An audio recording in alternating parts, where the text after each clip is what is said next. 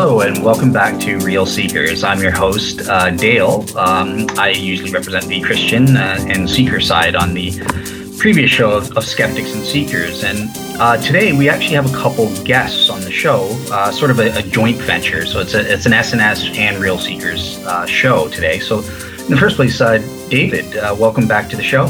Hi, and uh, welcome everyone to another exciting episode of Skeptics and Seekers. I'm your host, David, and uh, I, wait a minute. It's uh, kind of a combo thing, isn't it? Um, sure. So I don't know. I don't know who I am or what I'm doing today. Um, very confusing. Uh, nice to be here. Excellent, and we're we're joined by a special guest um, to have a convo here. Uh, some someone I've been on his show about three times already, but we have Robert Stanley from the Right to Reason podcast. Welcome, Robert. Hey, a special guest. That makes me sound awesome. Thanks. Extra special. I'm just some dude. But yeah, we love having you on every time, man. Always makes for great content, good conversation. Kind of like uh, at a circus with the moose faced boy. People just can't get enough of him. It's it's yeah. exactly that's it. I was going to describe it that way. And you know, I hate I hate how he drinks too much. Halfway, you weren't supposed to tell them about that, Robert. yeah, he's slurring his words. He's swearing. He gets belligerent. I, I believe the belligerent part. so. Okay, so so that's it for David. Uh, we're gonna move on. um, so so perfect. Yeah. So so what we're doing today. Um, I wanted to bring on Robert as a guest and, and let him sort of select topics that were important to him. And uh, so we've agreed upon three major topics. So the first one is going to be uh, just sort of a general is the Bible true? um, true or false and that sort of thing. We're going to get Robert's take on on what his opinion of that is, and then go back and forth a little on that. Um, then the second section is going to be on religion and politics. Um, so Robert is um, a political science major, um, so so that's a, a topic uh, that interests him. And then finally, we're going to close off on a, a section about morality of the Bible. Is, is, it an immoral book and stuff like that? Um, yeah, just just before we get into anything, uh, just for the people in the audience that aren't familiar with with you, Robert, why don't you give sort of an introduction as to who you are, uh, plug any projects that you have, uh, as well. Give us a, a, notion of where you're coming from in your so-called quote unquote faith journey or deconversion process or something like that. Yeah, I host the uh, podcast, The Right to Reason. You can find it at the uh, patreon.com forward slash right, or on YouTube. Just type in The Right to Reason, or just Google it, and it'll pop up. Um, but I was uh, um, intending to become a pastor. Dad was a preacher, brother a preacher, and uh, grew up in a evangelical fundamentalist independent Baptist household. Um, went to Bob Jones University uh, for my seminary, and I dropped out. I, I, kept asking God what I should do. I kept just trying to do what I thought. Um, excuse me, what I thought uh, God wanted me to do, and I kept talking to Him, but no one was talking back. And uh, eventually, that silence became kind of loud in a way. You know what I mean? And and I I just had to check out. I had to stop. I had to I had to give up on this thing that clearly was a complete lie. And uh, I, I think of religion more like a virus, where it's not, you know, it's not Dale's fault for having this cancer that eats at society, uh, for for being infected with this virus. I, I actually I sympathize with Dale. I, I sympathize with believers. Um, I understand how they feel, where they're coming from, and I I don't want to use the word pity because it sounds almost condescending, but um, and and that's certainly not my intention. But I I just I feel bad for them, and that's why I started the podcast. Is is um, more or less a way to be be that person that helps give the push to people on the fence. Uh, because when I was on the fence, that was a very difficult time for me. I, I remember panic attacks. Uh, I remember crying. I remember just being angry. Um, that's a tough place to be. If if you're very confident in your faith, boy, ignorance is bliss, and you're happy. I'm not saying that people of faith are ignorant people. I'm just saying you, they they are unaware of the truth of reality, um, at least in the aspect of epistemology and and deities and and uh, often how science and philosophy works.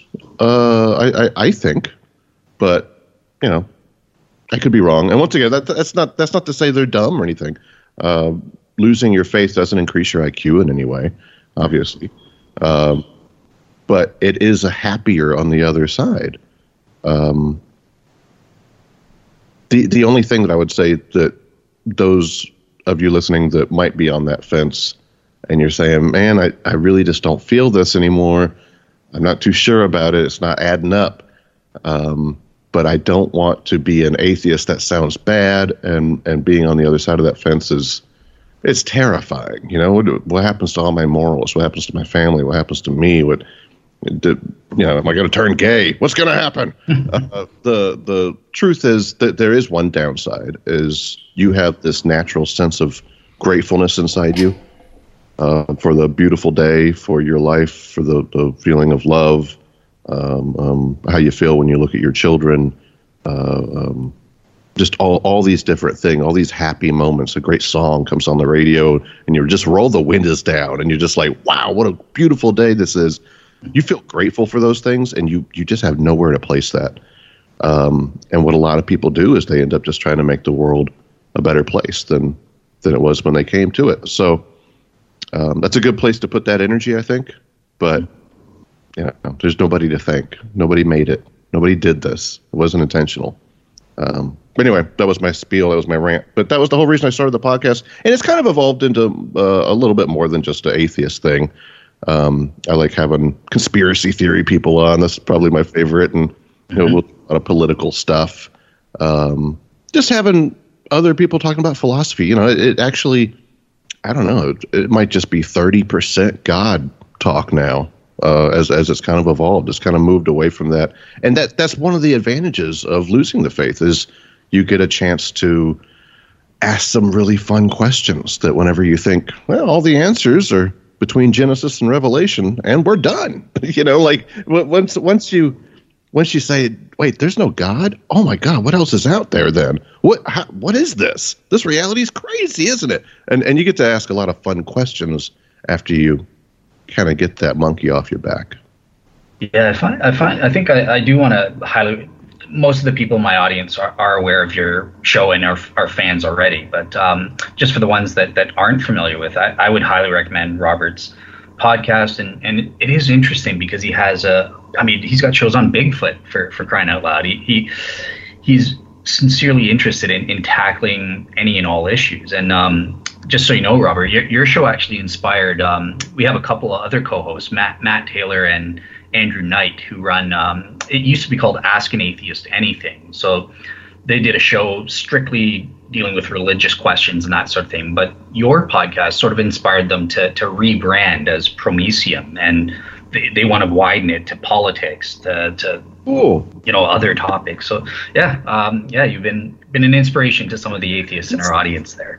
That's neat. I, I am familiar with Ask an Atheist anything. That's neat, but I didn't know. Uh, I didn't know they switched it up. Yeah, they did. Yeah, uh, perfect. All right. So yeah, with without further ado, um, again, we're going to try to aim for about an hour here. So let let's get straight into the first topic, and this was the topic you selected, uh, Robert. Is is for, the Bible true? So for the for oh. the sake of fairness, why don't I just uh, wrestle and beat you down, Dale, and take the microphone from here? Um, sure. So, You're showing up. um, and for the record, uh, you SNS listeners, I have no intention of going into politics. Bump that noise. Um, so, so you've got some fine options if you want to talk politics and Bigfoot. Hey, just one follow up question, um, Robert. So you do a lot of Bigfoot. Is do do they like to be called Bigfooters or Bigfootists? Do they have a do they have a name? Are they footers or yeah. footists? They're they're uh, they like to be called searchers. or or hunters. Either Hunter. that's okay. typically what they say. Or or I I just ran into this one guy. I haven't done uh, done the episode yet, but he says um, aliens are eating people and they touched him, and uh, that was his uncle. Uh, but anyway, he he might have been an illegal alien, but he's not not not space.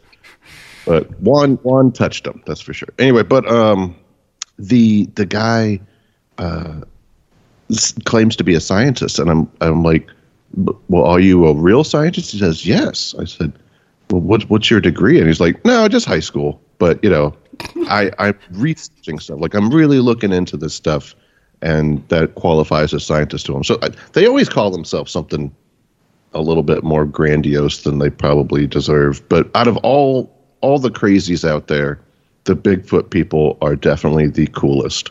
They're my favorite ones to talk to because they're usually just laid back guys that you want to just go grab a beer with. You know, they're they're just they like spending time out in nature and they think that's really cool and they're pretty open to being wrong. And that that to me is is awesome. Sounds like by the time you get to them, Robert, they're already a few beers in.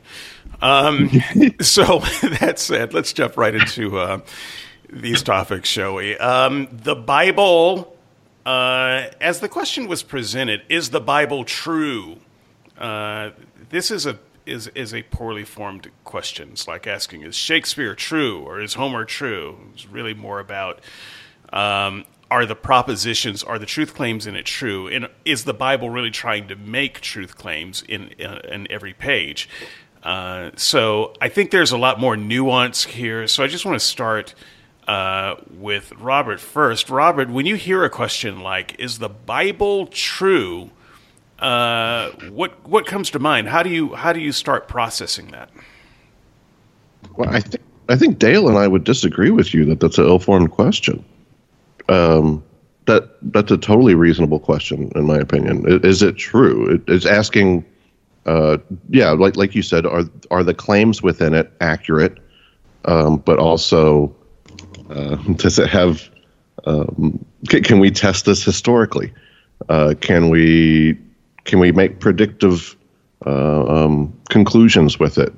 Um, is is there any scientific validity here? You know that kind of thing, and and I would say that my answer would simply be no. It's it's clearly not true. I don't I don't think it's the same as asking is Shakespeare true, uh, because whether it's the Old or New Testament, it is obviously written um, claim making serious literal claims and the the writers had an intention with what they were writing they weren't just trying to entertain or or make some kind of implication about the human experience like a like a play might. Okay so great. So i i think dale may or may not disagree with me. It depends uh, on which dale we get today. We'll find out. But just uh, just to be clear i i do think that lots of christians would agree with with the way I ask the question. So, for instance, you are you are thinking about the Bible as a historical document, as if to say the Bible is making uh, historical truth claims about what really happened and scientific claims about how the world really is. And a lot of Christians would uh, see past that and say, no, that is not primarily what the Bible is doing. That's what it's doing sometimes on some occasions. But you have to judge those uh, the literature based on the type of literature it is. And so you have answered the question that when you when you look at the Bible, you see it fundamentally as a book that's making historical and scientific claims. Is that is that correct? Yeah, and uh, I would love to look at it in in the way that you mentioned initially. Um, that would really be cool, you know. Like, but that that's clearly uh, the the modern Christian version of let me get out of all the problems that are contained within these uh, these books. I don't I don't want to have to answer for all these flaws. Uh, so let's just say no, it's it's not inerrant. It's uh, you know, it's a metaphor. well, if that's the case, uh, I don't have to give it any credence any more than a Shakespearean play. And and if that's the case, you're not a Christian. Okay. You're so just. Uh, Dale, uh, you've heard uh, you've heard this first part. I think I've set you up for an interesting response. And the interesting thing is, after debating you for a year and a half on Skeptics and Seekers, I have no idea what you're going to say next. Take it away. Okay. Uh, so, so yeah, I, I, do I do take both of your points. I, I, I agree with Robert that there are um, certain historical um, and even implica- scientific implications, perhaps, that uh, if they're asserted to be true, they, they by default would need to be true or that sort of thing. But um, I would also point out that the main purpose uh, of Scripture is also about theological truths or spiritual truths, and, and that is the main focus of Scripture. So I think when you're looking at something like biblical inerrancy or is the Bible true, you have to be fair to, first of all, is it true in what it's asserting? And uh, or affirming to be actually true. And, and you need to look at things like the genre of the text. So there's poetry uh, in the Bible, and, and I wouldn't necessarily judge that uh, in the same way I would, you know, in terms of historical accuracy of, of Jesus' existence or the resurrection of Jesus or something like that. So, so there is there is some nuance here. There's different types of literature in the Bible, and, and we need to be able to assess whether the Bible's true in, in light of these various hermeneutical principles. Um, you know, like Jesus is the door. That that isn't literal. He, he wasn't made of wood or something like that. So, yeah, that that would be maybe the only thing I might say is there's there's some nuance there. Okay, but it sounds like you both are coming from a background, and by the way, I come from the same background of reading the Bible largely literally, but uh, I have been uh, talking to Christians for a long time uh, on both sides. I went to liberal churches, so I understand the other side of this and how it thinks. And I just want the audience to understand there is another side of this, not represented by either one of us on the panel. But if I were to ask the question, say, it, does the Bible have allegory in it, mm-hmm. um, m- mythology in it? Uh, the two of you might say no, and I might be inclined to say no as well. But I can tell you, there's a large uh, percentage of the Christian population that would say, "Oh yes, absolutely." Uh, part of it is allegorical or even mythological. Um, that doesn't mean that it's not speaking truth, uh, but th- it's speaking the kind of truth that you get through allegory. So take the uh, creation story uh, if you will. Mm-hmm. If I were to ask both of you, is that is that a is that written as a literal historical uh, fact? And both of you might say yes, but I think a lot of Christians would say no. It wasn't written that way, and to read it that way uh, is to misread the scripture. So do you do you at least understand how the other side? Uh, might answer this question. I don't I don't want to straw man Christianity by by saying, well, just because the three of us come from a kind of a fundamentalist background, that that somehow represents how most Christians look at the Bible. Yeah, that that would be really awesome. You know, if uh, I I feel like I I could get along with that person fairly well, but I couldn't really respect them as much as the Dale types. Like so we we're probably not going to argue about gay rights.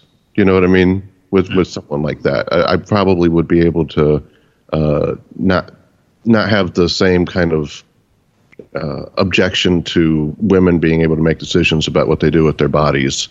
Um, that person seems like they might be a lot more open to truth and other facets of, of mythology as well, which you know we're on the same page there. And there's a lot of there's a lot of good stuff in the Bible, even if you look at it from that perspective, um, of it being you know mythological and and and uh, having some kind of elusive truth beneath the meaning, that kind of thing. Like that that would be great. It's just that person's I don't know. They're kind of half-assing their faith, you know. Like that's that's like that's like the atheists that say, "Well, I'm agnostic." Like just just say it.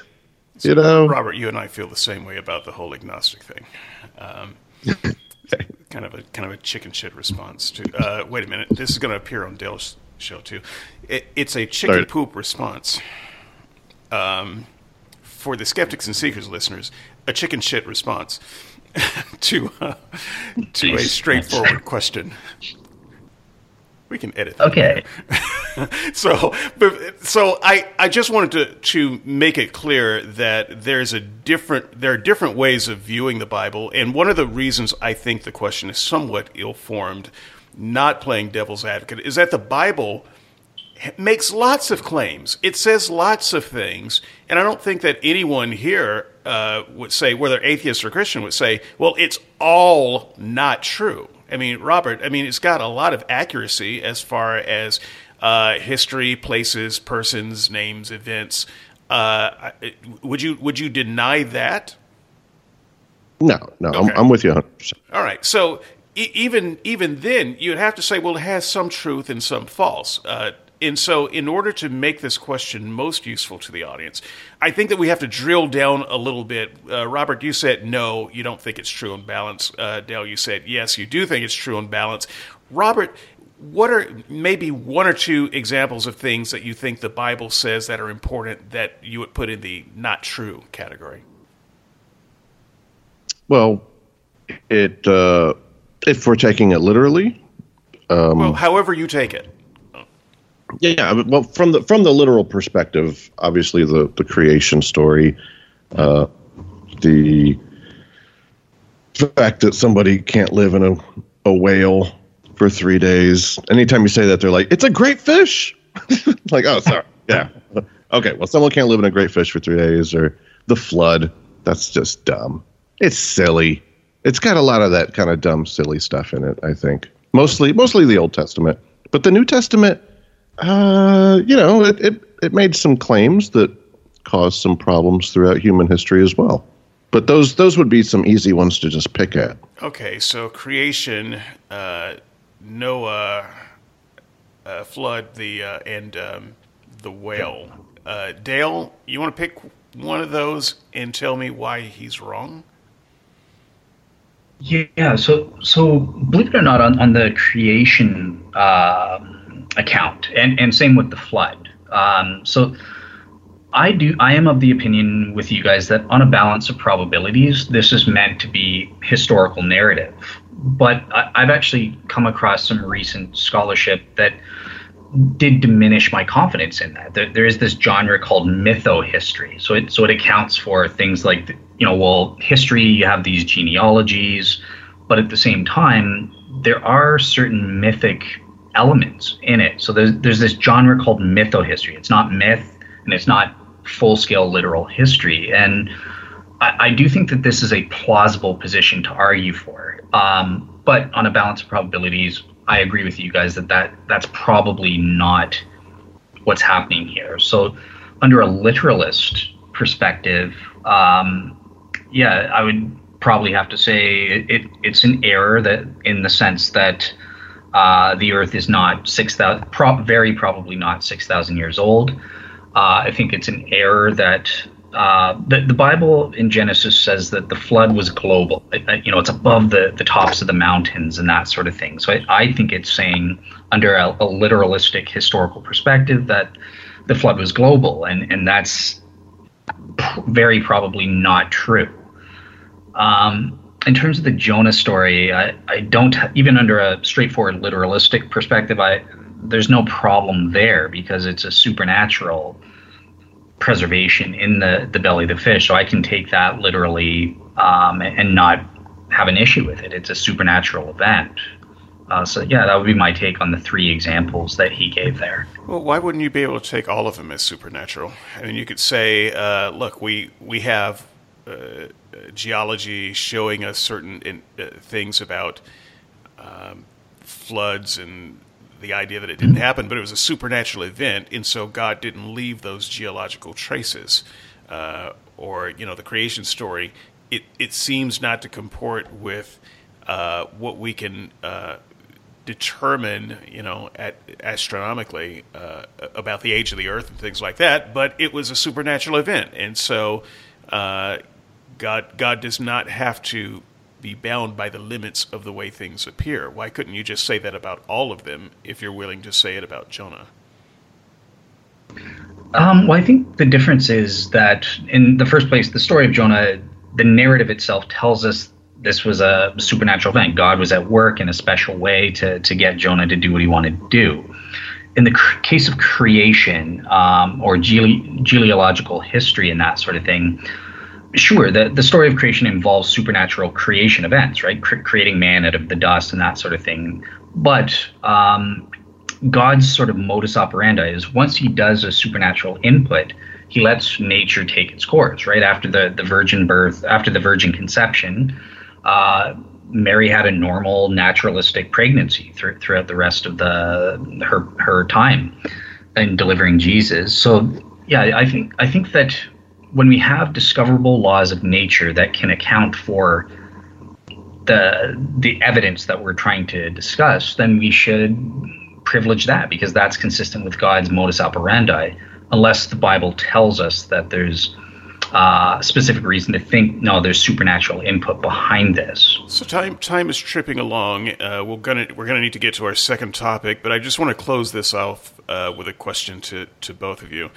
Uh, Robert, you've heard uh, Dale's answer, and Dale, you've heard Robert's answer. I want to start with uh, Robert first. Robert, it sounded to me, just listening to Dale's answer, first answer, yes, the Bible is true, but then he uh, acknowledged two places where it may be false. Um, yeah. How did how did you hear that? Is is it is it tr- can the Bible be true and be false in some of its truth claims? Is there a um, you know can is it can it be mostly true or partly true or true enough in the important things? Uh, you know, do you see some nuance there? Um, I, you know, last night I told my son he, he was being punished uh, for for some grades that he had, some bad grades. I said, "You got to wash all the all the pots and pans." And uh, there's there's pots and pans from the previous evening's dinner sitting there, and he comes up to me and says, "You know, I, I don't know what I'm supposed to wash and what not." And I say, "Well, you know what pots are?" He says, "Yes." I said, "You know what pans are?" He says, "Yes." I'm like, "So." You did know what you were supposed to wash, you were just hoping that if you double checked, you know, like it would it would turn out better for you to say one thing and then say another thing at the same time, right? And and and he gets away with that because he's a child, you know. But Dale's an adult, and and I feel like he has a certain.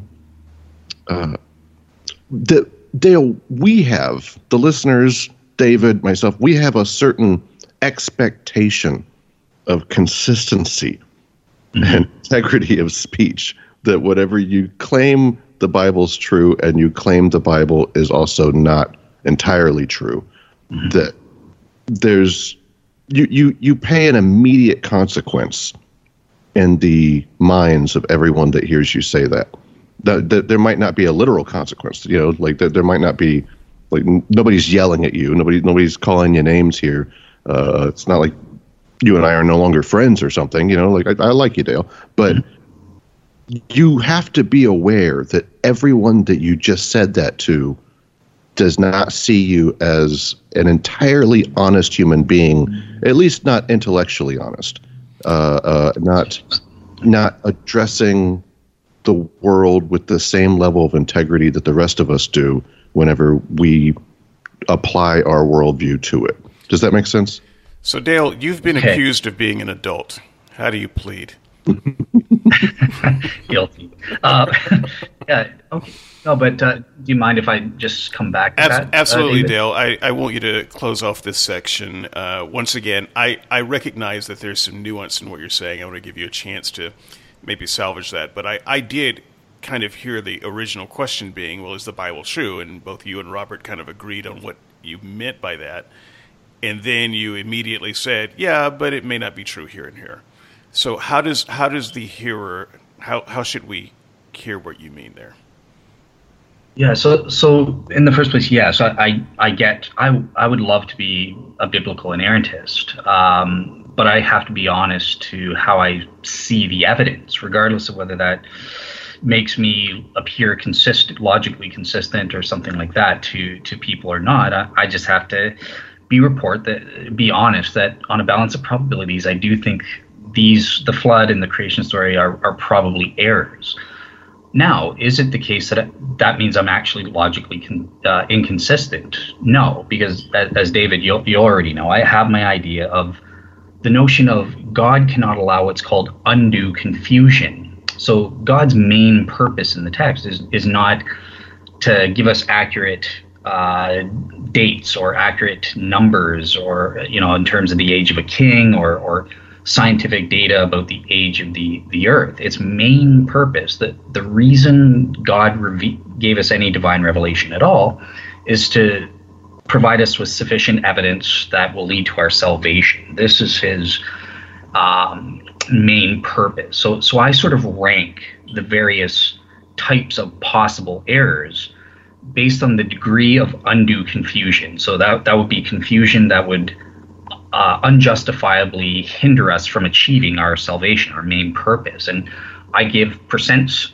to the various errors. So something like, is there an error that in the age of a king is he 18 years old or eight? Th- this is clearly an error due to the manuscript's uh, preservation problem.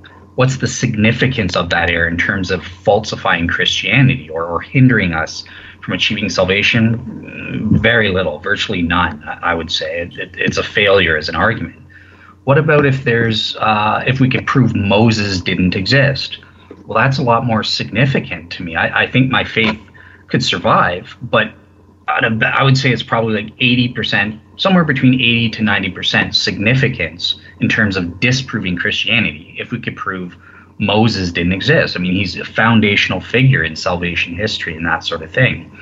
Um, something like if you could prove there's a moral error, well, that's even hot, or a major theological doctrine that's an error. That's a lot higher. I'm about 95% certain that would falsify Christianity if there were such errors in the Bible. So I sort of rank um, the significances of these errors, and that's how I make sense of that's why I'm allowed to. I'm a lot more cool with saying, well, this minor thing is an error, or the age of the Earth is an error. All right, but do, you, do you at least understand the person who would say, if we can't trust it on the little things that we can check, why should we trust it on the big things that we can't check? I mean, does, does that make sense to you that someone might feel like that? It it does, um, but then I think you need to evaluate it on. But has God given us reason to trust that this is God's word? There, there are evidences that support the truth of Christianity, and that the Bible is sufficiently attached to the truth of that religion. Then, yeah, that that allows you to take the good, the bad, and the ugly, and and assess it in, in the light of those you know God providing sufficient information for us to live a moral life and develop a salvation fit character and that sort of thing. So we'll let that be the final word on that. Let's move on to um, politics for a moment. Let's just take a quick breather from the Bible. We'll get back there. Don't worry.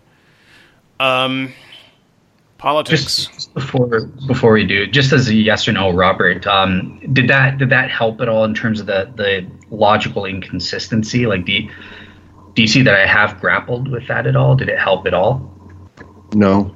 Okay. Okay. All right. Fair enough. Go ahead, David. Okay. Um, yeah. So, uh, politics, it's an important thing to all of us, whether we take the time to uh, acknowledge it or do something about it or not. So, I, I, actually want to start with Dale on this since Robert uh, has the expertise. I kind of want him to fold in whatever Dale says.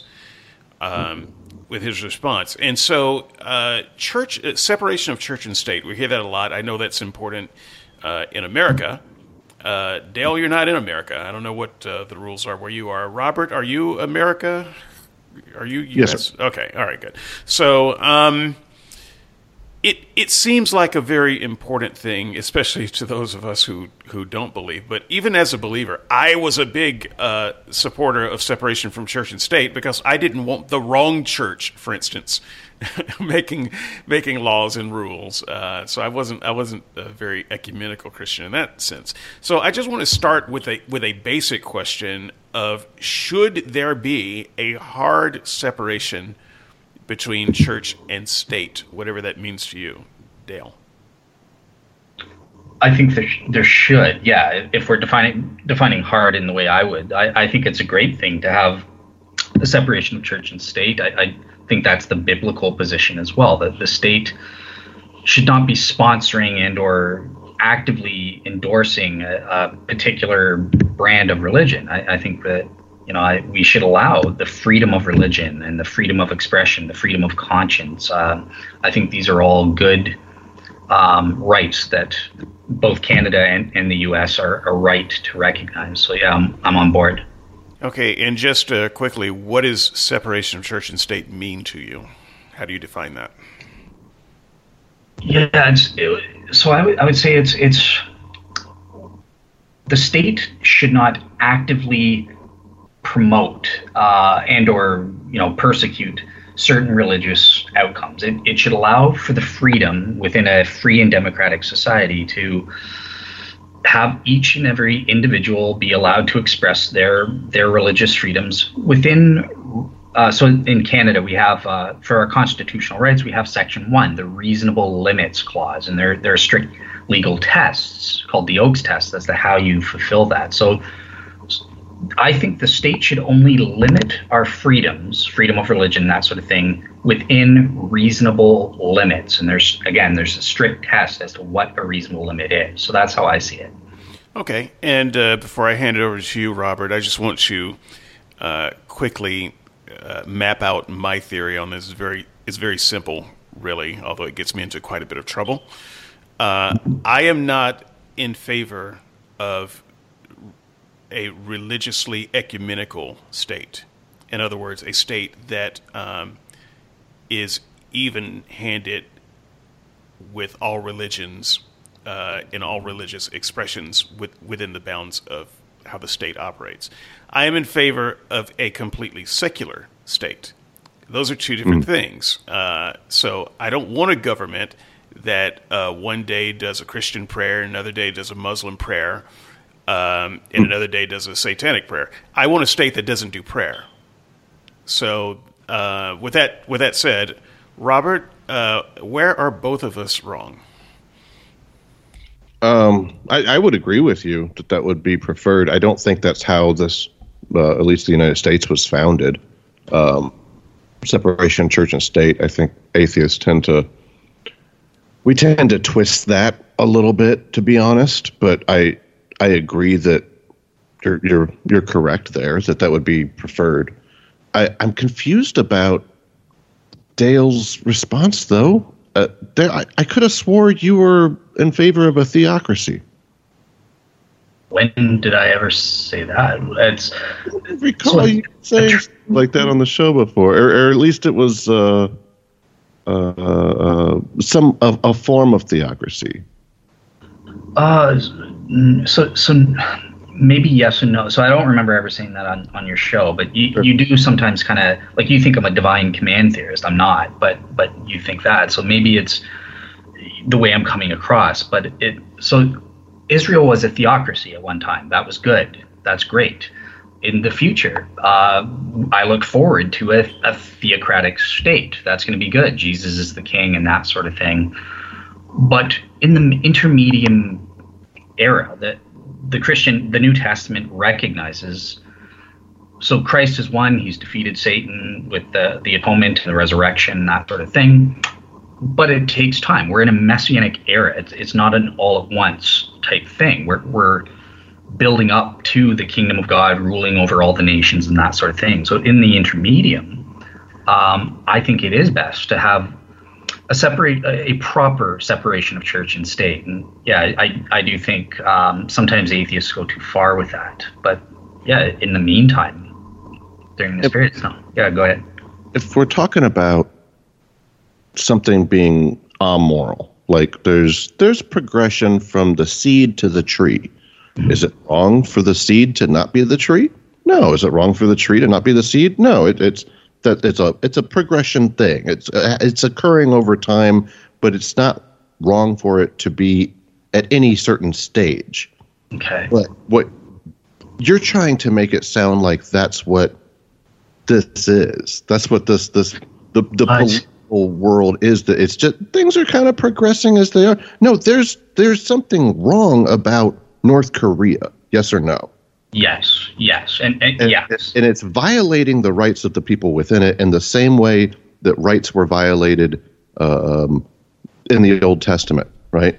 And and the the theocratic state of that that war tribe that was going around and killing other nations because they believed they were God's chosen people in the same way that it would be wrong gotcha. for in the future our rights to be denied to us in the future theocratic state the rights that right now you claim to value but then will take away from someone else in the future right yeah, yeah, that's a that's a great point. Yeah, I, I think you are absolutely right. So, so in that sense, uh, the separation of church and state is not morally ideal. It's it's not. It's a it's a compromise. It's something that, you know, it's the lesser of two evils. Something that has to be allowed because of our state of sin and and that sort of thing. Um, but but yeah, it would be better. The moral ideal is that there there is no period of sinfulness. We're just in a theocratic state um, for, forever. Like that would be the way it's supposed to be, uh, if that makes sense. And this is this is my point: is you you are a theocrat when it when when it is broken down to it. Yeah. You liked it in the past. You're looking forward to it in the future, and right now you don't even really believe that people should have the freedom they do. You don't. You don't think that it's it's moral. It's uh, eh, we got it. We, you know, it's it's it's no, it's no. I don't like it, but this is the way it's got to be for now. You actually don't support my freedom as an atheist. What do you think should happen to me? Well, that that's wrong. So I do support your freedom, even even in the theocratic state. Uh, you, it's called hell. You you have the option to, to not be a part of the, the theocratic kingdom. Right? So, well, that's what hell hell is. It's a quarantine zone. Hey, you, I don't want anything to do with this theocratic state. Yeah, I'm my own. Think thing. it should burn in hell? Is that what you're telling me? Uh, well, you won't be burning, right? So I, I believe in a quarantine uh, model of hell, not a torture chamber model of hell do you, do do you understand? In my in my intro, I was talking about how the people that are listening that are on the fence that oh my god the grass is literally greener on the other side. I'm telling you, you let that baggage go. Imagine waking up tomorrow, Dale, and not having a, a not looking at Robert Stanley in a way that you would say, I think he should go to hell. Do you, do you, do you, I mean, can you like, like you, you, you watch a movie and you get into it for a second and you kind of put yourself in the role of the character, right? Try mm-hmm. to put yourself in the role of not being that vindictive, that evil, that hateful while you're calling it Christ's love. Dale, it's horrible the way that you look at non believers or quote unquote sinners, or maybe people that like to put dicks in their ass. I don't know. That's a bad thing, right? But imagine looking at the world without all that judgment that that you deceitfully cloak as as God's love. It would be wonderful. I'm telling you, Dale, it would be like dropping a bag of bricks off your back.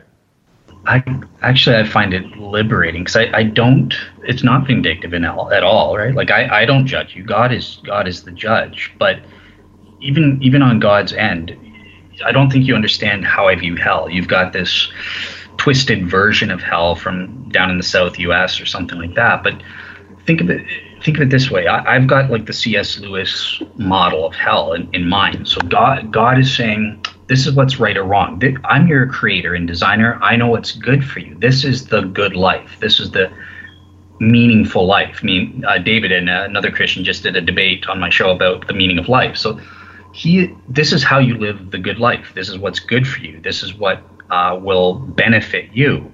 And you are saying in your freedom, God made you a free will agent. You're saying, no, I don't want that. I don't want to worship you and ascribe worth to what you call the good things. I've got my own ideas. And so God says, okay, that's fine. You, you've got this place called hell where you can do that. You and all the other people that don't want to be with me or, or have an eternal relationship with me, you're free to go there.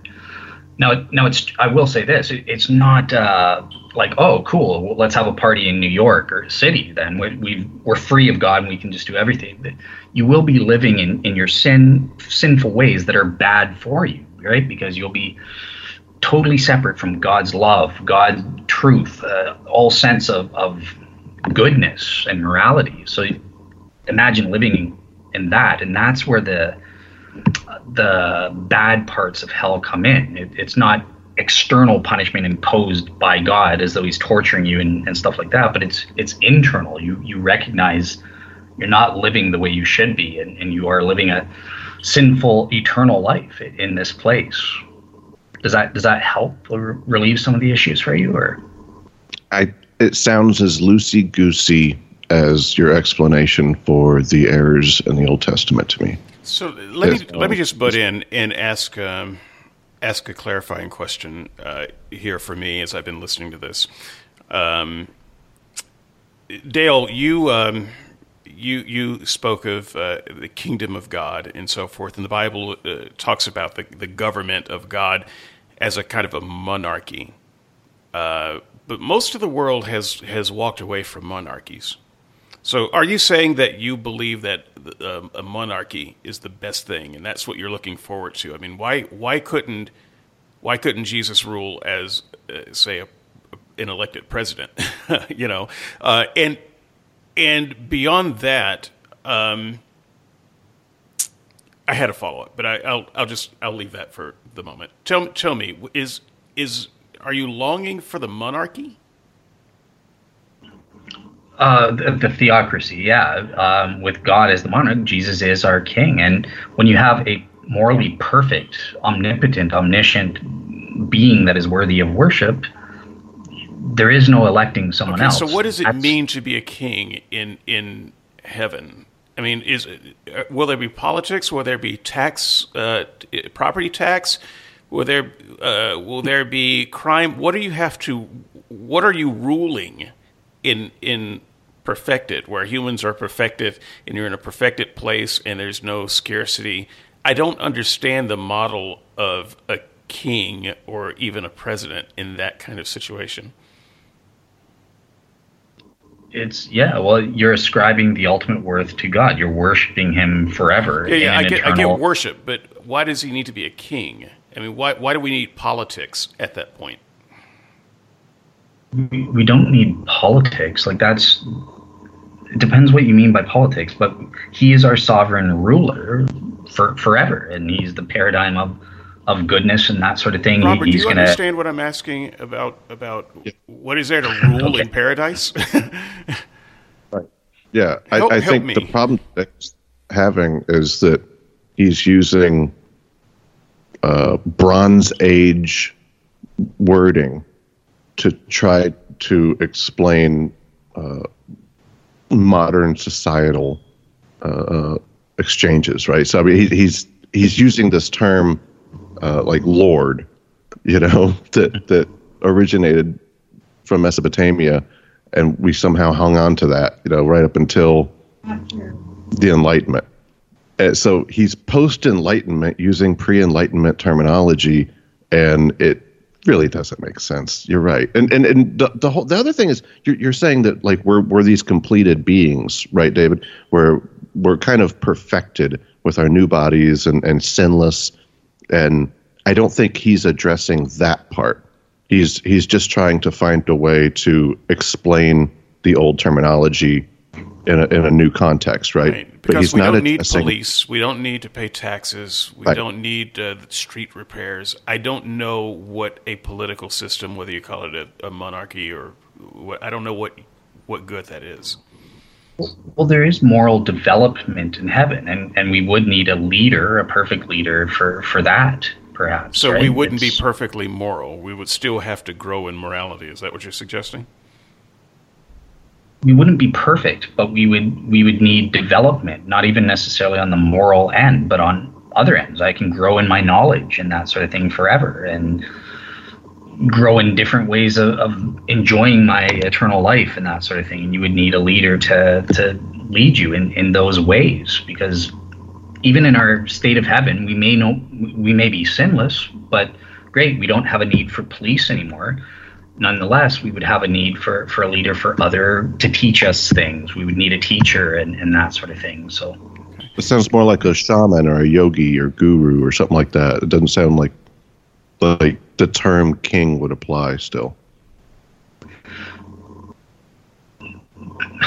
Yeah, well, perhaps that it it's just a terminology thing. Um, the king was what they had to express God's sovereign rulership and leadership over the, the heaven state. Um, you know why? Sorry? You, you know why they were limited to uh, an inappropriate description, like God would be king in heaven that doesn't need politics, is because they were stupid.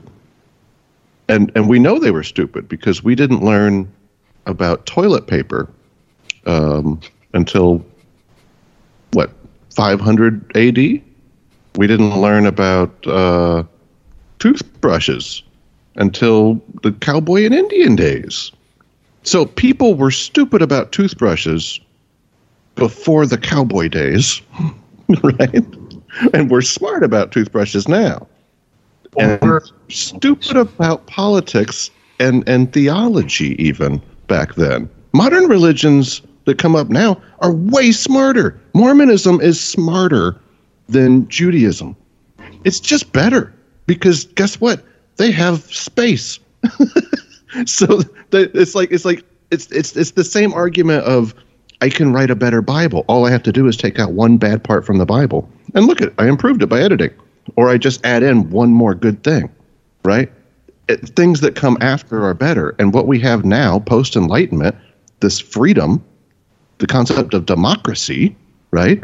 Freedom of speech, separation of church and state, uh, a secularized form of government that doesn't favor one religion over another. That's better than what you're proposing because what you're proposing is antiquated. So, Dale, let me give you the last word. Try to make it uh, under a minute because we don't have a lot of time left for the big the topic. so, um, oh, hit, hit, us with about a minute.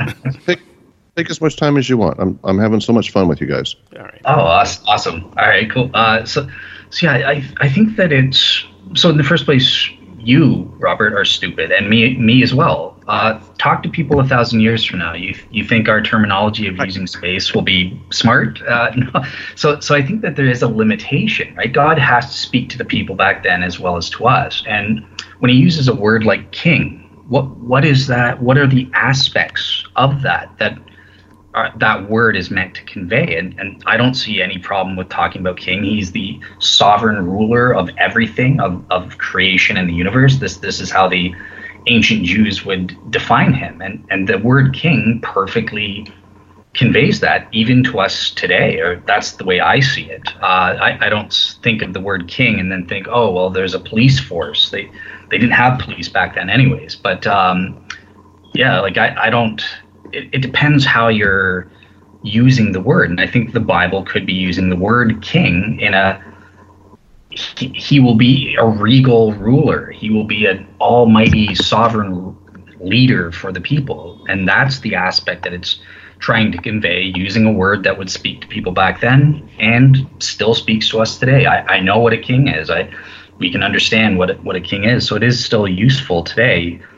Um, yeah, that's how I would respond there. Well, I personally know what a king is too, and I don't find any part of it useful or appealing. Uh, so I don't I don't want to ever go backward uh, and live in a in a place where there's a king. Uh, but that's I mean that that may be part of the barrier for someone like me. I mean, when you're talking about you know your vision of this idyllic future, and you're talking about every knee shall bow uh, mm-hmm. before this king that we will be constantly giving worship to, I I just say, ew, ew. so, um, you know, if there's a better um, metaphor than king, maybe Christians should consider using that. Okay, was that yeah, the last word? I, I guess so. That's just, that's just that's just a thought uh, to, to, leave with you there. So um, this okay. this should be the more interesting part of the program. In, in case you didn't find the last two sessions interesting, I personally did. Um, I'm gonna. I, I want to try to moderate this in a way where we s- have a high level discussion and stay out of the weeds. I know I'm going to fail, so I'm just gonna I'm just gonna make my intentions known to the audience before I get beat down. Um, so I don't want to turn this into a sl- another slavery discussion. Okay, we've we've got plenty of that. Matt Dillahunty does it better than all three of us. Um, mm-hmm.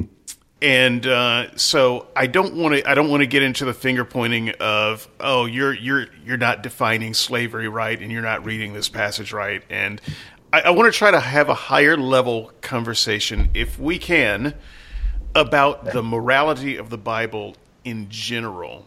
Um, and yeah, we, we we will probably break down to some specifics um, anyway. But I, I want to see if we can have a high level, higher level discussion. So I'm just going to start off with a brief statement, and I'm gonna I'm gonna turn it to uh, Robert and then Dale. Uh, so first of all, I would say in terms of the question of morality in the Bible or morality in Christianity or morality in God, however you want to break that down, morality in religion. I don't find that religion teaches anything or gives us anything of morality that we couldn't get without it. Uh, so whether there are some useful things in there or not, I, I find irrelevant. Um, I think before turning to a source like the Bible, I wouldn't necessarily want to know is there a useful thing in there I can get, but is there an absolutely necessary thing, uh, thing in there that I need? Because I can turn to Mein Kampf and probably find some useful things in there. That's irrelevant. That's not a source that I would go to uh, for my morality. And so I think, first of all, the Christian has to make the case that the Bible is a source that um, that people should go to and that we somehow need uh, for morality. Second of all, I would say that in specific, many of the things in the Bible that seem to pass as moral don't pass my morality test. So we can talk about whether they're good because God saith they're good. I, I don't care. I honestly don't care. If if they don't seem good to me, and if if doing something that the Bible says um, is would be immoral to me, then it's still immoral. So I'm not entirely sure why it would be useful to use the Bible or any other book, for that matter, as somehow the measuring stick for what morality is. Morality is something that we humans have to negotiate uh, among ourselves because we have to live with each other. Uh, and so your your idea of morality may clash with my idea of morality. We, we're going to have to negotiate that. And I, I don't see the idea of a single book dictating what is moral to everybody. I don't I don't find that useful. Uh, I'll leave off my third point for now because I feel like I've been talking too long. But just as a general rule, I don't see any reason to put the Bible uh, in the place of a moral guide, uh, even if there are some things that are good in it. I don't think that's fundamentally where humans should look for morality, and it's not just the Bible, but that or any other book, uh, for that matter. Uh, Robert, uh, religion, yeah. morality, thoughts? I should listen to you talk. I, I should listen to this show more often. I, I, told you I had heard it before, but I, I don't I don't listen to every episode, and I'm going to. I, I really enjoyed listening to that. I, I liked how you framed that, and I, I agree. Um, I don't I don't know that there's too much to add to it. I, I would I would be kind of just be curious if if you don't mind I, what Dale's response to that would be. I, I got nothing to say on that. Dale, the floor is yours. All right. Well, thanks. I guess you're you're more interested in David, so good good on you to, to listen to the show on SNS for for his sake. But yours, of course. All right. I keep um, forgetting you guys split up. Why'd you guys split up? Some was it over a girl? Yes. Uh, no, but that's a more interesting story. Uh, let's let's fanfic that one out. oh, okay. Uh, so, so, so yeah. So the first thing that you said, David, is why on earth would uh, you go to the Bible as opposed to any other source? I think this was your first main argument, and the reason is is because this is the divine approved moral guide, and those other books are not, even if they include some things that are consistent with that. But this is what provides you the official moral guide if Christianity is true and the Bible is the word of God. So so that's why you should privilege that. And maybe you can get one or two things from other sources, right? The, the Bible itself admits this, that you have a moral conscience. That's a, a, a, way to get moral knowledge, and you can you know that it's wrong to murder. You you don't know the you don't need the Bible to to know that on your own, or you could read a uh, some book or something like that and pick up uh, yeah it's, it's wrong to steal it hurts people or something like that but if you want the complete or the sufficient moral guide, then you do need the Bible for that because that's not necessarily going to be in every other book. There are differences between the moral guidelines in, in the Bible and other books. So so yeah, that's that's why you would need the Bible, and it provides you the the extremely important moral guide guideline of how to get saved, how to develop that total salvation fit character, and to to go through the sanctification process on that end the, the second thing sort of countermands that. So you're saying you, if something's immoral to you, relative uh, on a relative standard, um, then that means it's objectively immoral for God to command it. So if to you it's wrong to, you know, to to say homosexuality is a sin or something, then that means it actually is immoral, and that's just illogical. That doesn't follow at all. This, when we have an objective standard, God is the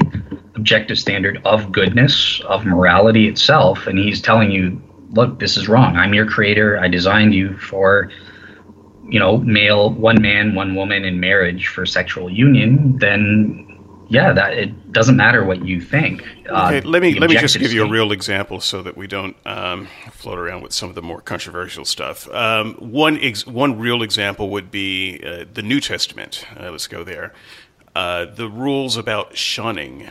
Uh, now we don't use words like shunning usually in mainstream Christianity, although some do. Uh, the Mormons use this word, but the idea of shunning is that someone has uh, fallen away or committed some sin. They're a member of the church and they uh, have not repented, and uh, they've been visited by the elders and they will not repent, or you know, however that process goes. And you are to not uh, allow them into your house. Don't eat with them. Don't wish them Godspeed. And this would be true even of a family member.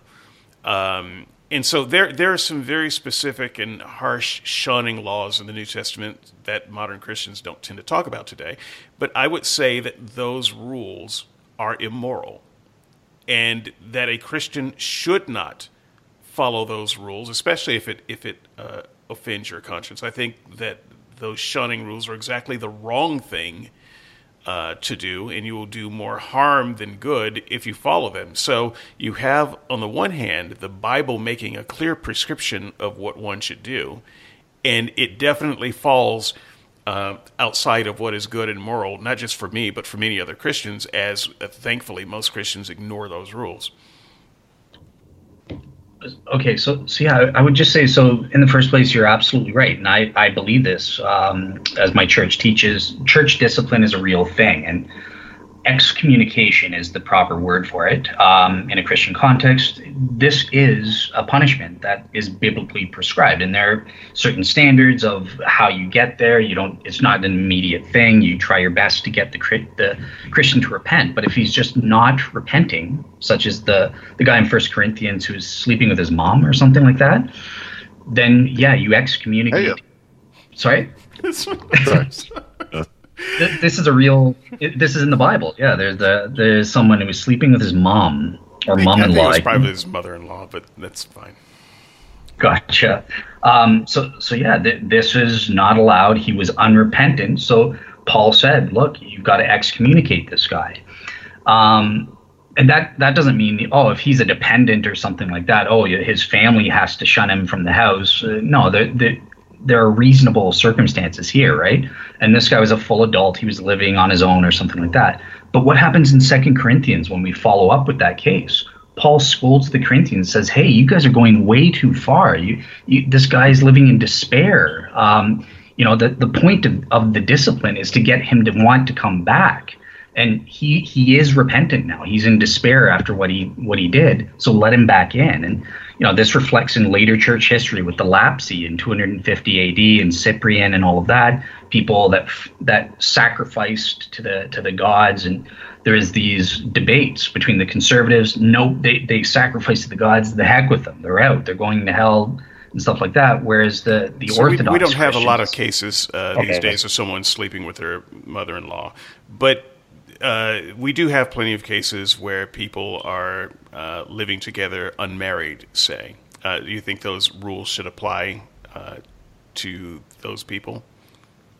I, I hate yeah. to say it, homosexuality because I, am afraid that that's going to oh. take us down a rat hole.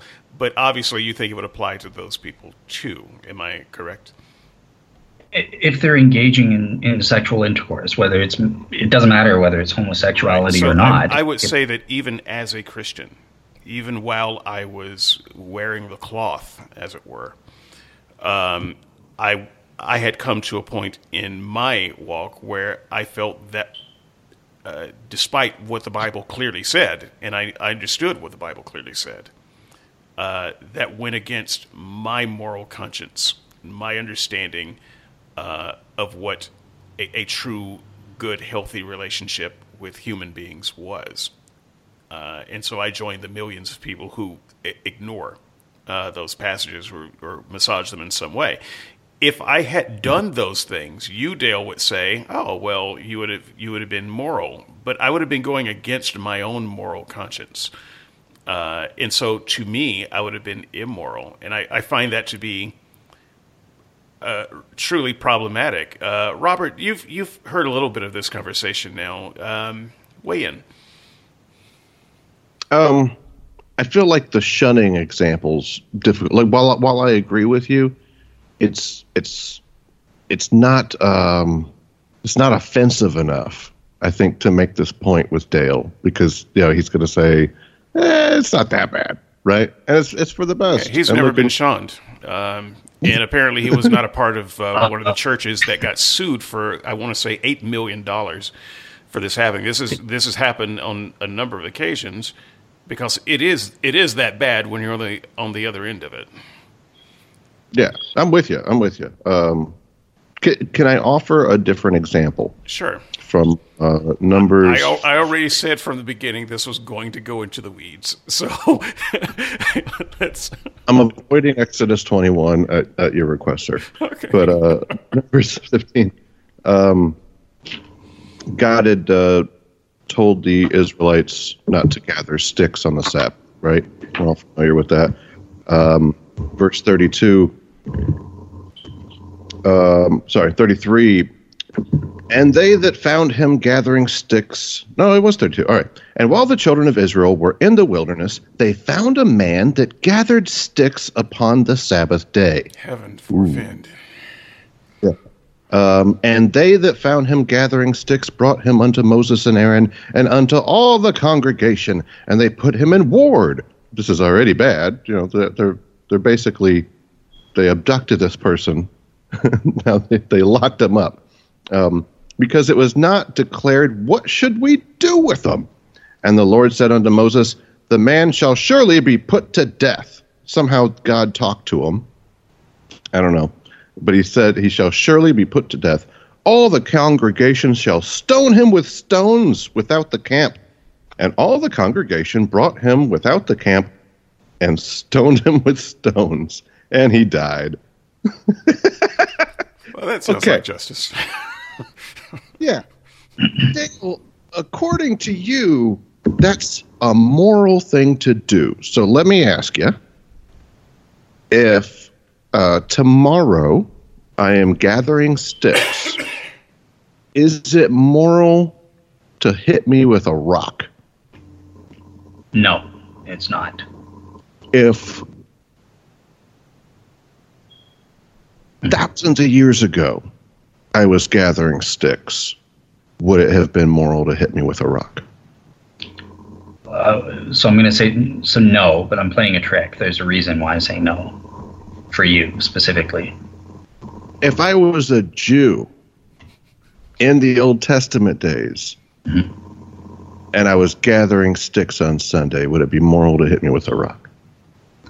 Uh, so so yes, if you were if you were working uh, on the Sabbath or whatever, there there is this law, right? This prescribed punishment for uh, you doing that, and I mean, this isn't unique. There's a whole host of, of things. Um, in, terms of the sticks itself, though, I, that specific issue um, might have been unique because it was a symbolic gesture. It's it's kind of like an Acts where uh, they withhold part of their money and God kills them as an object lesson for the for the first instance of a case.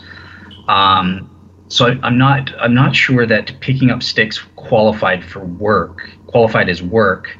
Um, it was more sort of the the attitude of this first guy. He was considering it as work. It was sort of a, an act of rebellion, and this is why God acted so extreme to say it's not written in the Bible. That's not written in the Bible. You you just said something extra biblical to defend something biblical. You're you're adding some to a story. So, so no, show me, show me the verse where it says if you pick up sticks and this applies to everyone it's not a descriptive case but it's prescriptive that counts as work and therefore you will be killed. I just read it. I literally just read that to you. And the lord spake unto moses saying go throw stones at that guy's face till he dies from it to that guy that's a descriptive case right it's not necessarily prescriptive for everyone do you get what I'm saying? No. okay. Uh, was everyone swallowed by a great fish? No. Okay, so so that's it was only Jonah. That was a descriptive story unique to him. And what I'm saying is that I think this is a unique story, unique uh, to that guy as an object lesson. Just like not everyone that didn't give all their money in the new church era, they weren't killed by the Holy Spirit, like Sapphira and. Wait, wait a minute. Was picking up sticks uh, against the Sabbath or not? I don't think it was. I don't think that counted. What's against the Sabbath is working on the Sabbath day, whatever qualified as work. Well, picking up sticks that's that's work. I mean, especially in the context of I, you know you're you're you're cleaning you're cleaning up your your lawn, your driveway. You know, there's been a strong wind. That tree over there has blown off some branches. Think I'll pick them up and move them over here. Uh, I've got a few extra minutes. Uh, let's neaten up the yard. I mean, that's picking up sticks to me. Or maybe picking up sticks is, you know what, I need to build a fire. I forgot to uh, get some uh, kindling yesterday. I think I'll just collect some today. There are all kinds of reasons you would pick up stick, and you could call it all work. I don't. I'm so I'm trying to get it. Get it's a Jewish saying. custom. They they make special uh, uh, machines so that Jews don't have to like actually cook the food. It's like it, it it does it for them on the Sabbath. Like we all know what this verse is saying. You're just you're twisting it. You're you're you're really like intentionally being dishonest. Please stop calling me dishonest if you don't mind. I, I, don't, I really don't like when people do that because I'm I'm being honest, right? So okay, um, give, give, me a chance because I don't, I don't want to offend you. So let me let me fix that. I don't mean to call you a liar, right? I, have never heard you say like a, a, a lie. Okay. When I say you're you're dishonest, I mean intellectually dishonest. Um, you are choosing to see this in a way that isn't going to go against your already held beliefs, and that to me is what why I say dishonest. It's not it's not to uh, like intellectually inconsistent. I think is is that what you're going for? yeah, but it's not just that. It's it's there's there's a deliberate a deliberance to this that you are deliberately saying things that don't align with what I think you kind of know is true, but you're you're you're not thinking about it, right? You're choosing not to look at it from a certain perspective intentionally, and then the words that you say you believe are are you're speaking truth, but there is a, a certain amount of avoidance of that annoying little cognitive dissonance that's occurring in your head. And and that it would be the same as if i said you're you're being cowardly mentally right? Like i'm not saying you're a coward. I'm just saying you're you it's like it's like you should and making a moral claim here you should have the courage to look at this and call it bs and you should have the the uh, intellectual integrity to be able to admit that this is just as false as the creation story. It's just false in a different way. It's not false uh, uh, epistemologically. It's it's false ethically. Yeah, so so under that guise, so both of you know me that I'm not even if it, the text says what you says, that's not a problem for me. I don't have a problem with people dying for for God's cause. So that that's not why I'm trying to avoid it. I don't have an ethical dilemma. I just know the text. So I know the ancient Jews did not interpret it this way. We have rabbinic traditions. They did not. It was a question what exactly qualifies as work under this verse? And they didn't take picking up sticks as a, a definitive this counts as work if you pick up one stick so david gave two examples right so there's the, the first example he gave uh, someone's going out and oh shoot i forgot to finish my work uh, from the previous day so let me just pick up a few sticks and get you know just a little head start that would qualify as work but if if you need to uh, warm your family or something like that, and oh shoot, I forgot to grab sticks to warm my family, that would not qualify as work, and you wouldn't be dead. So there's. So, so actually, I would just have to challenge you a little bit on that because I was looking at the passage uh, myself, and it it says uh, they they caught a man, uh, found him gathering wood. Gathering wood is a type of phrase that you would use if you were, you know, trying to build a fire or trying to warm the house or trying to make camp or any of those. That's that's a that's a phrase that you do, and I don't so I don't see how you would exclude that from gathering wood, wood gathering. Um, that's what that's what this guy was doing, and so you think that it was okay and perfectly moral to kill this guy uh, and I, I, even just putting myself in your mindset to, to the best that I can. You know, God gave a clear law; He was disobeying it. Do you do you honestly want to defend that law as just? Yeah, if if you're giving it my my yeah, I'm, I'm giving it I'm giving it your interpretation, uh, your spin. It's work. God said, "Don't work." now I, I just I just want to address how far into the Christian bubble you have to be to believe that working on a Sabbath day is a death penalty offense. Most of us would look at that and say, "Yeah, okay, God told him not to work and he worked." That's not to die for.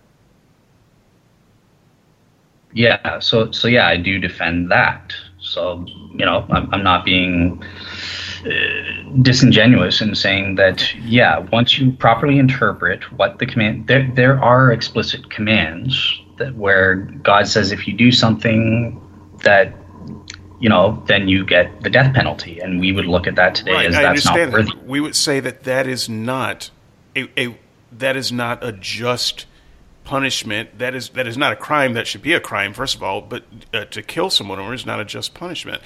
And so, since, since this question is about uh, the morality of the Bible and hopefully a, a higher level look at the morality of the Bible, if a person sees that, like myself, for instance, uh, or like Robert, and says, "Oh, that that is not what I understand as moral," are they not?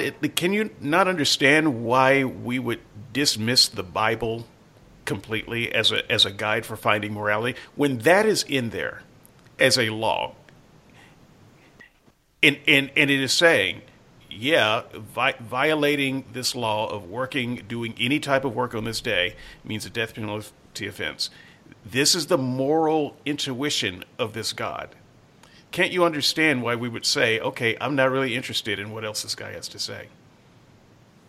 Uh, so so no, I can't because it, it just seems like an emotional reaction. So it, I've tried to no, well, I've done shows with both of you guys, right? So uh, I've done the assessment of how we're supposed to assess moral disagreements.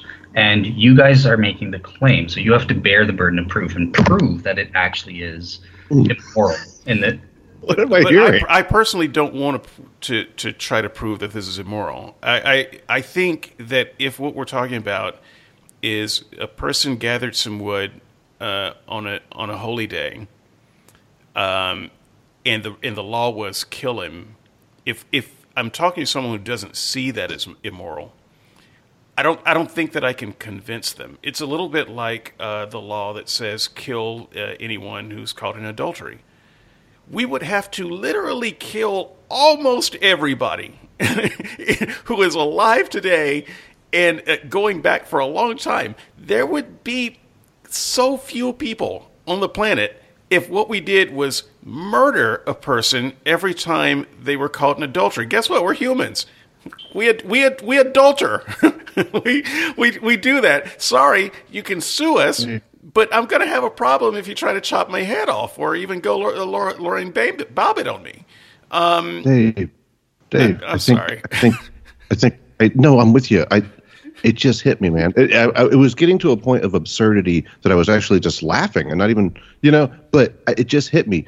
You and I are talking about, when we say the word morality, we're talking about the same thing. We're talking about uh, Kant. We're talking about Rawls. We're talking about um, uh, um, Mill, right? We're talking about the complexity, the, the, the philosophical uh, discussion of ethics itself, right? I don't think when Dale uses that word, he's talking about that. And in fact, I don't know that Dale would have a lot to offer that conversation. But like like Dale, what is morality? Yeah, so yeah, so it is sad because I I have offered it to you, but morality is a viol so something is immoral when it violates a moral principle, a universal moral principle, right? Morality uh, in a categorical sense, like Kant would, would teach, there's a categorical imperative. Can, can you replace the word moral principle with what you mean by that and then restate it? Uh, sorry, what what are you asking me to do? What defines a universal moral principle, and then use that in place of the word universal moral principle with the statement, if that's possible. And the, the only reason I say that is is it would be the same as if I was saying um, uh, use um, use a Phillips to attach the screw, and my definition of Phillips was a flathead. Then it would be better for me to say uh, use the screwdriver that's flat on the end to attach the screw because there would be confusion. We already had confusion with the word morality, and I'm not wanting there to be more confusion because it, it took us, what, 20, 20 minutes just now to find out that two thirds of the people in the conversation were having a, a semantics problem, right? right? You really weren't talking about the same thing we're talking about. But now when I say, can you define it, you throw in another like universal moral principle. Like, get, you see what I'm saying? Like, I don't, I don't want to just do that again. Um. Well, so you understand what deontology is. Deontological ethics is rule-based ethics. This is so moral principles would be a necessary moral rule um, so the preservation of human life, right? There's a principle of life preservation, or there's a principle of truth. Um, these are sort of examples. In, in, this case, it's the principle of life um, that's at stake. We're saying that principle is violated, therefore, this action is immoral. Right. Uh, but that still doesn't where, where do the principles come for you? Uh, come from for you, Dale? Because I've I've often I've had this conversation with Christians a lot of times, and and what I have charged is that what Christians mean by moral is whatever uh, God wants, and immoral is whatever uh, displeases God, whatever goes against His will. Is it, when it when it comes right down to it, is that what we're talking about, Dale? So no, moral principles are necessary moral rules grounded in God's essential. Well, but it, with the example that we've got on the table, you know, either picking up sticks or adultery, take your pick. It's wrong because God says it's wrong, and it's worthy of death because God says it's worthy of death.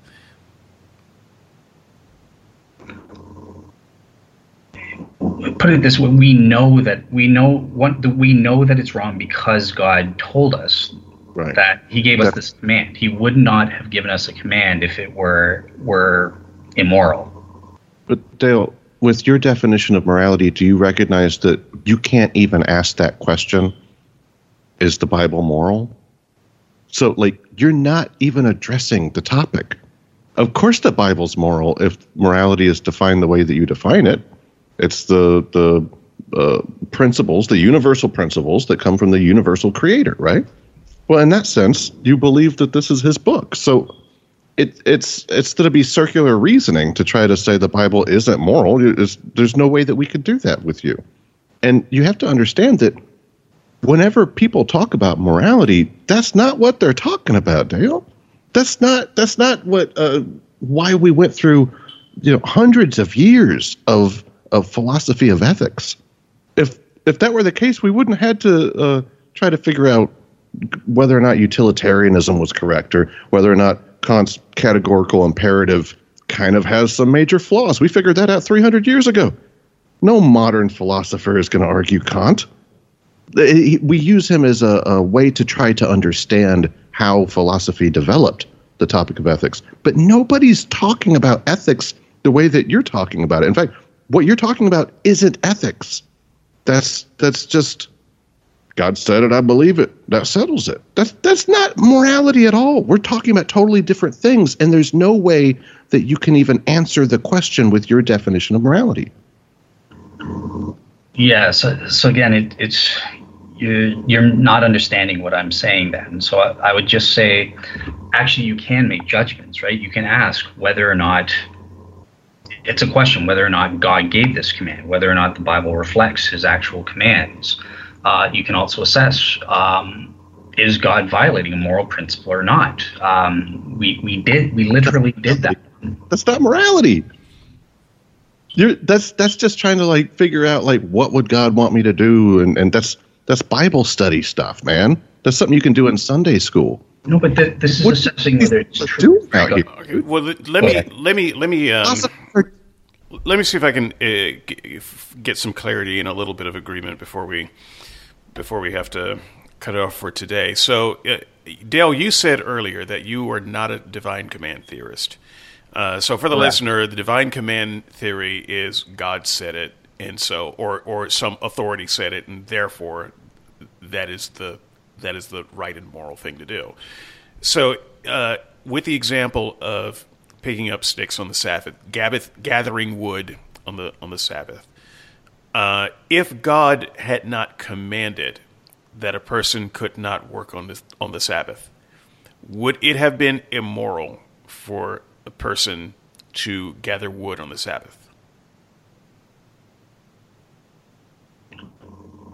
Uh, so, so, I'm sorry, say the last part again. Sure. If God had not commanded that you couldn't work on the Sabbath, would it have been immoral to gather wood on the Sabbath? So no, it wouldn't, because that's that's an example of a moral duty where so God the, gives us. The only thing that makes it immoral is God said not to do it. Well, so so no, because it's it's a second stage thing, right? So so I believe in I'm a deontological ethicist and a virtue ethicist. So God has these overall moral principles. Why do we follow moral principles? They develop virtuous characters, as Aristotle said. Um, and this is the underlying reason as to why God gives us certain commands and thereby putting moral duties. They serve the interests of fulfilling the, that ultimate goal or purpose.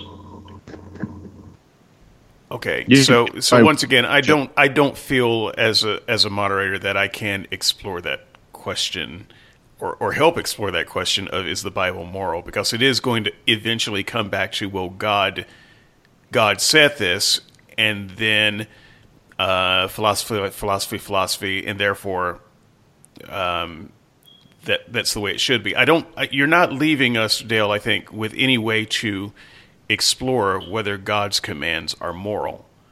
Uh, and maybe, maybe I guess the, the last thing I would uh, ask for is is that if you can bridge that gap because I'm pretty sure that we've got some listeners who are wondering, well, how do we judge the question? So is there is there some way we can look at one of God's commands, say kill the kill the guy who picked up the sticks, and then and then evaluate whether that is a moral command or not, or do we just have to accept that it is moral because that's what God said?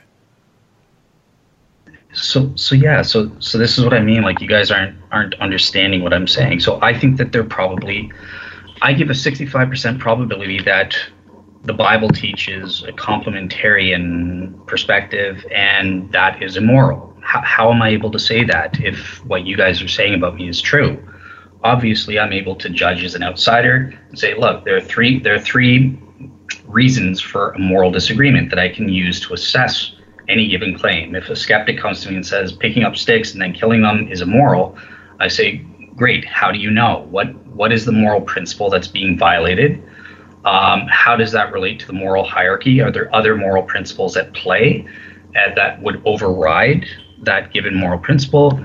And finally, what are the factual differences uh, between us that are leading to this? So we we do have objective ways of deciding, uh, and I've employed that. So well, I, I, can't, sure. I can't, I personally can't do that. I'm ill equipped to do it. Robert may be more equipped to do it, but could you just maybe reverse that for once again the sake of the, the audience, whose whose IQ level is probably down nearer mine uh, than yours, and just make the case for why you think it is moral rather than asking me to make the case for why I think it isn't. Because I think it isn't because it seems awful and I, I, don't have better words than that right now.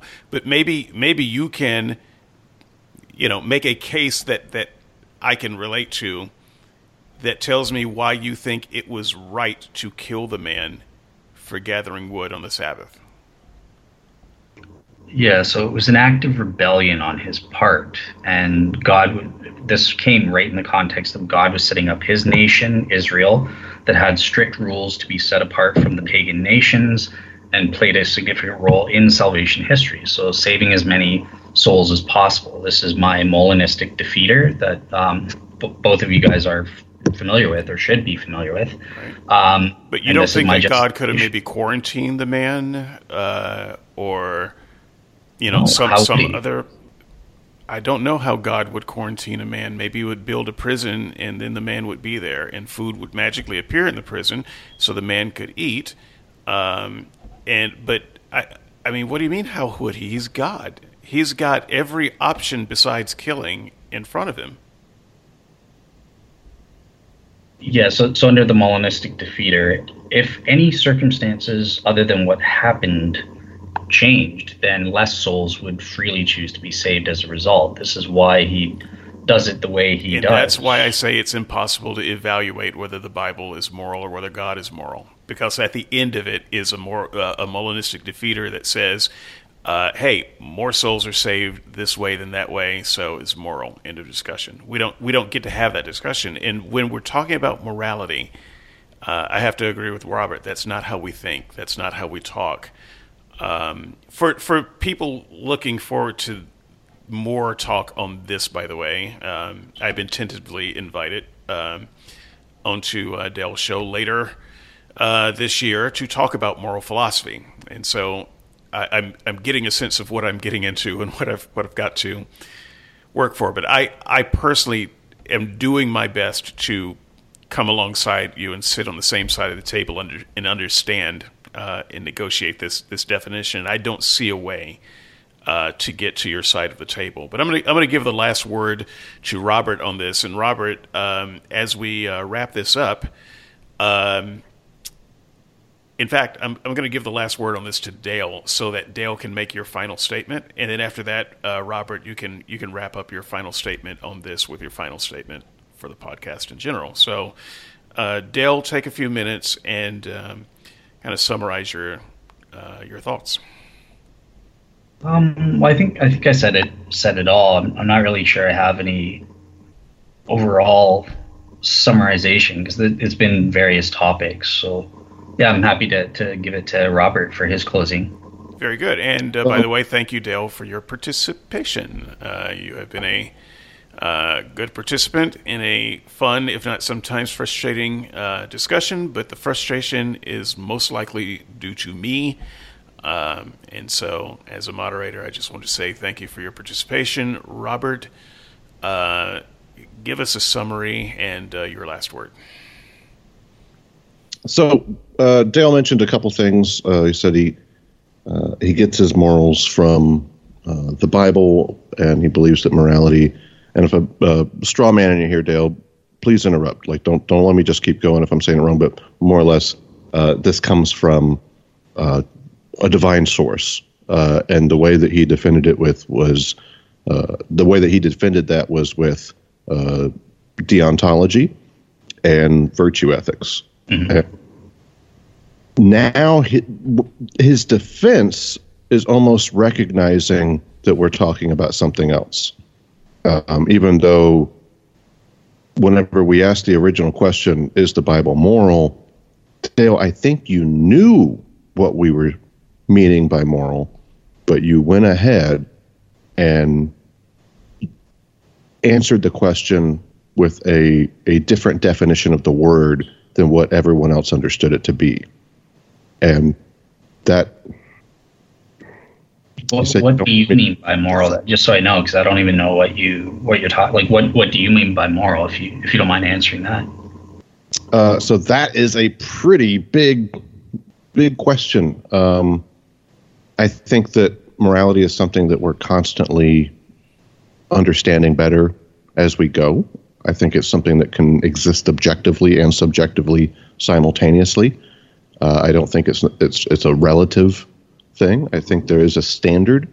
However, that standard is evolving sociologically, uh, and that is the way that we understand how to treat one another, um, how to treat conscious beings, um, how one one agent, and by agent I, I just mean uh, an individual with personal agency.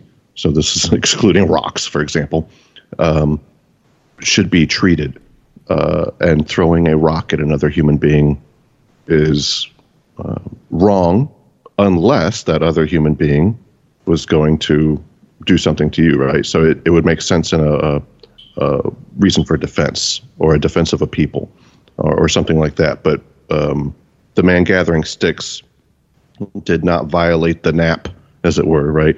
He didn't um, do anything that hurt anyone else. Um, and these people threw rocks in his face. And that's why David and I can look at that and say, well, that's clearly immoral. And you would come back and say, yes, but that's that's what God said, so that makes it right. Um, that that the defense that you give for that. Uh, there's a dog barking. Do you, do you guys edit or is it all live? No, I don't edit. uh, I'll just keep. Good luck. Uh, but if um, it makes you feel better, I'll say I'm going to edit that out. Don't worry about it. Well, it's it's up to you. I just I was gonna I was gonna go handle the dog if you did, but if uh, no, it's okay. No, my my my cat usually makes an appearance on the podcast every week. I I, I gave up editing my cat out. The uh, uh, the problem with deont, uh, deontology is that um, it it forces you into uh, certain corners of uh, purity that would cause more harm than good. Uh, so um, Mill was able to destroy this fairly easily because it, it's the question of you know the Nazi comes to your door and knocks on the door and says, "Are you hiding Jews in here?" Uh, you know during World War II uh, time period. it's a lie to say no but also if you tell the truth, the Jews will get killed. And and it was pretty it, it was it was pretty easy to destroy uh, Kant's philosophy, even though it it's not it, it was it was a, a, a a foundational part of of understanding philosophy because we had to start with that. We had to start with the categorical imperative that you should always do as you would think everyone should always do all the time, right? Um, and then the other one you referenced, um, the, the issue of virtue ethics, uh, the ability to access uh, eudaimonia, as it were, uh, Aristotle's whole concept that we should look to another person that is virtuous and uh, live like they live. And that would be the way for us to be um, pious and the way for us to be ethical. That was also corrected. In fact, even Kant rejected it. So it's funny that you referenced here's my two defenses. They didn't agree with each other. Um, Aristotle never met Kant, of course, but but Kant was very familiar with Aristotle and, and rejected virtue ethics for the very reason that um, if you're not virtuous and you recognize that, and you look at someone else that is virtuous, you're saying I need to I need to mimic that person to make me virtuous. You don't know that you are virtuous enough to recognize virtue in another. And that's why virtue ethics makes no sense in terms of Christ, because you could make the same virtue ethics argument about Muhammad or Buddha or um, Aleister Crowley, for that matter, right? Because you're not virtuous. So the, the, the very reason that you're looking toward another for virtue uh, refutes the fact that you're able to decide who is virtuous. Uh, so I, I say all that to say your whole argument doesn't make sense to me because you can't reference our definition of morality whenever you're not using it, and the whenever you are referencing our definition of morality, the the two philosophies that you use within secular morality, uh, one disagree with each other, and two are both uh, proven to be false uh, through philosophy. But that was that was my whole issue with your response there. Well, once once again, thank you for both of you. Dale, I will give it to you to close out, but I will just say as my final thoughts. Uh, again, thank you for, for both sides for giving me something to think about. Uh, where I where I sit right now is mostly where I started, and just just listening to Dale's uh, part of the argument is always interesting to me. So the question uh, we dealt with three questions: uh, Is the Bible true? I tried to bring a little bit of uh, nuance there because the Bible is either true or not true all the time. Uh, but we all agree that the Bible has maybe some things in it that aren't accurate. Okay, so that's that's one data point. And we dealt with um, uh, politics and religion, uh, church and state, and um, you know we, we talked about various political systems, and at least two of us don't don't want a monarchy. Uh, we're not interested in a king and don't know what that means, but we all agree that that probably doesn't mean, um, in religious terms, what, what it seems like it means in, in everyday mundane terms. So once again, I'd say the Bible maybe is maybe is a little unclear there. Uh, and then on the, the, third issue, well, is the Bible moral? Um, you know, we uh, once agree, once again, kind of agree that we can't even assess whether the Bible's moral based on our uh, normal hu- human inter- intuitions. And so I find whenever I'm assessing these types of questions about the Bible, uh, I'm lost, and the answer is always some form of, well, you just need to trust it. Uh, because otherwise, it doesn't seem to be true all the time. Uh, it doesn't propose a political system or ultimate solution that I find compelling. Uh, and it doesn't seem moral. Now, am I being evil when I say that? No. I, uh, uh, that's just how it comes across. And so I think that the Christian and the skeptic has a little bit more work to do uh, when it comes to uh, finding some kind of agreement or detente on these matters. So I hope that I am a part uh, of further discussions as we try to carve out uh, some places where we can get some genuine understanding. Again, thank you both. Dale, you can close us out since it's your show. Maybe tell us what's going on next week. Maybe not. Up to you. Um, yes. Yeah, so, yeah, I think you pretty much summed it up there, David. Um, yeah, was, uh, thank you to both of you and Robert for coming on the show.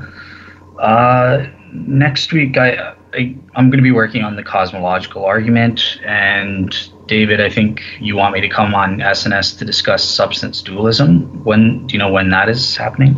I do not. However, um, Dale and our friend Darren uh, will be talking substance dualism, and uh, it should be interesting, as these two have had some rather meaningful clashes on the board. and uh, and they have had, in fact, at least one good live exchange, and so I can't wait to see uh, what they come up with here because I know that this subject is going to be important to them. But since I don't know exactly when I'm airing this episode, I don't exactly know when that uh, episode will be recorded and aired, but it will be soon. So that's something more to look forward to. Thank you for the plug, skeptics and seekers. WordPress.com send me an email, skeptics and seekers at gmail.com. And I would like to direct everybody to the right to reason.com as well. Um, right about the time this will probably come out, we were uh, speaking to a guy that believed he could heal people. Um, another episode uh, following that up as we speak to uh, Dave Warnock, a guy who's uh, uh, just realized or was just diagnosed with ALS and knows that he's about to die, and we discuss what. Love that guy. Yeah. Um, then we're following that up with a panpsychism debate, and after that, I will be debating a man that believes birds aren't real. So it's going to be a lot of fun. Right to reason.com uh, or find it on YouTube. Click subscribe, hit the bell just to make sure that you catch those episodes, especially if you have ever wondered if birds are real or not. We're going to find out. Thanks, guys, so much. I really appreciate this.